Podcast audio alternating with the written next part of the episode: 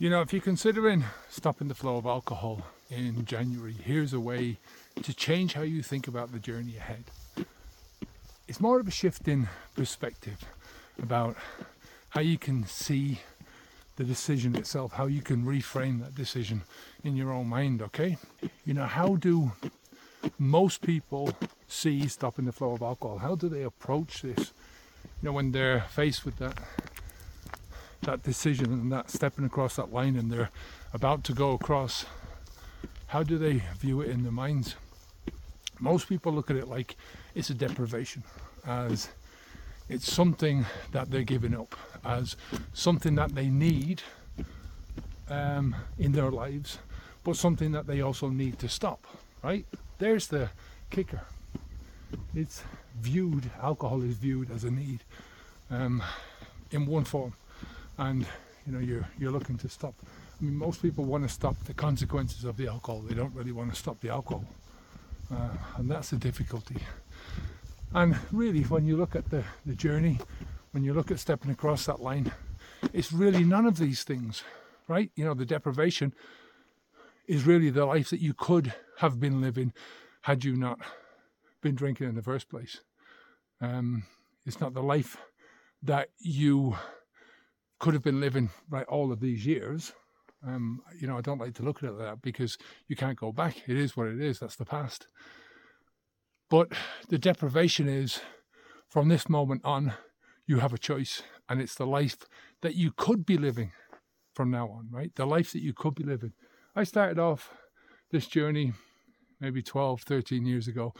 We were living in a rental accommodation in Ireland, in a house, fair enough, but it was in an estate, right? And the highlight of my week was going to the pub. That was the highlight of my week. I get up every morning now and I come and I'm out in this. I live here. I've lived 10 years in Spain. I've traveled so many different places because I've stopped. And I wouldn't have known any of that if I'd have carried on drinking. Uh, I remember going, one of my last holidays that we had was uh, with a friend of mine in Prague. And when you look at Prague, it's a beautiful, beautiful city. It's got so much history, so much class, so much, so much to see and do there. And my one vision is walking around behind my mate, watching him uh, as we went from one bar to another. And that's what I remember going in and out of bars. Um, so think about the life that you could be living. You know, that's the thing that you're depriving yourself of.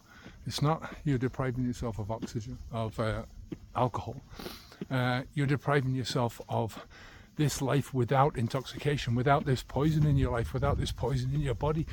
You know, that's the thing that you're giving up. The life that you could be living.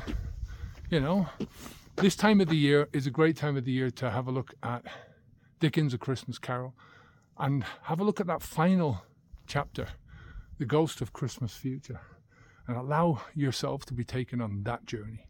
That if you don't give up, um, where are you going to be? But uh, also, you know, it's a it ends up pretty well. But I always advise people to to take their journey in the opposite direction as well. So to look at it from two perspectives: where you would be if you stop drinking alcohol, and where you where you will be if you don't stop drinking alcohol. Right. So, as far as I'm concerned, there's nothing to give up. You're giving up everything that you could be, everything that your life could offer, right? And I hear versions of this all the time.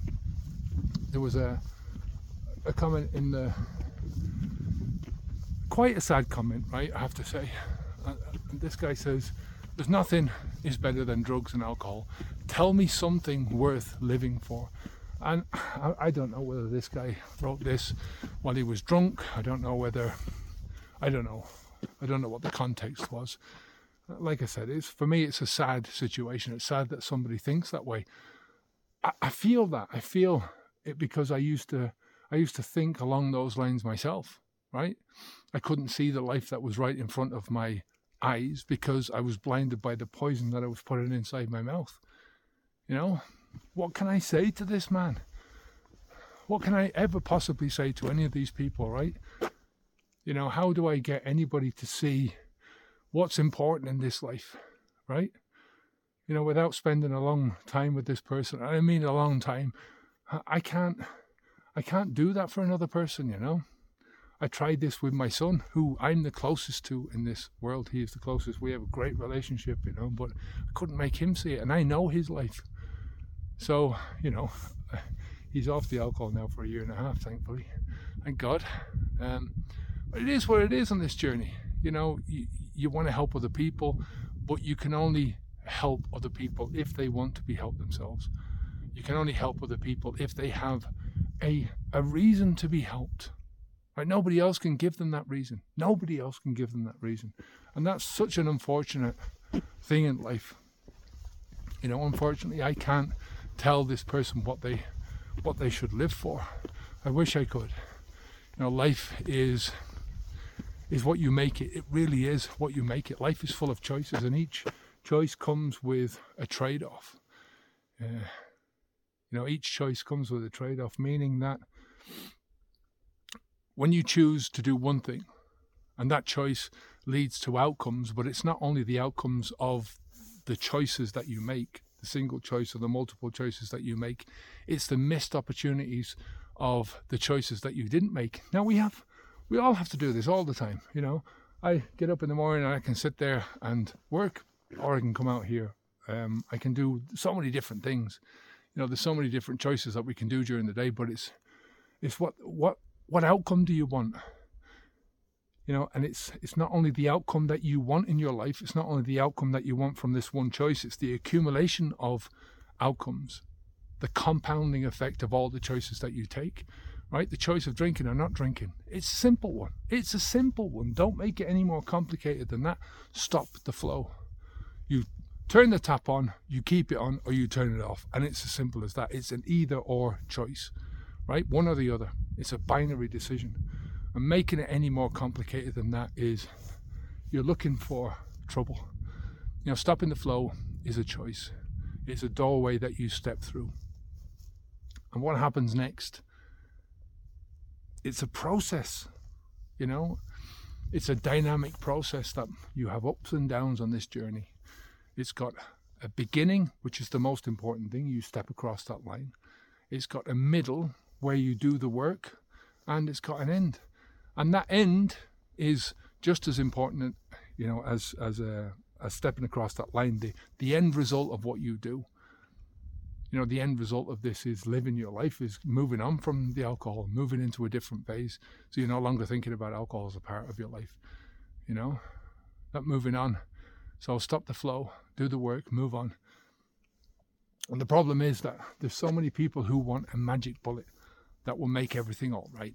How many people want that? You know, they there's so many people who are willing to go to the doctors now and they want a magic bullet, but they the pill will only make you feel good if it makes you feel good at all in the moment. You know, the pill doesn't involve work. That's what they want. But the problem is, steel sharpens steel, right?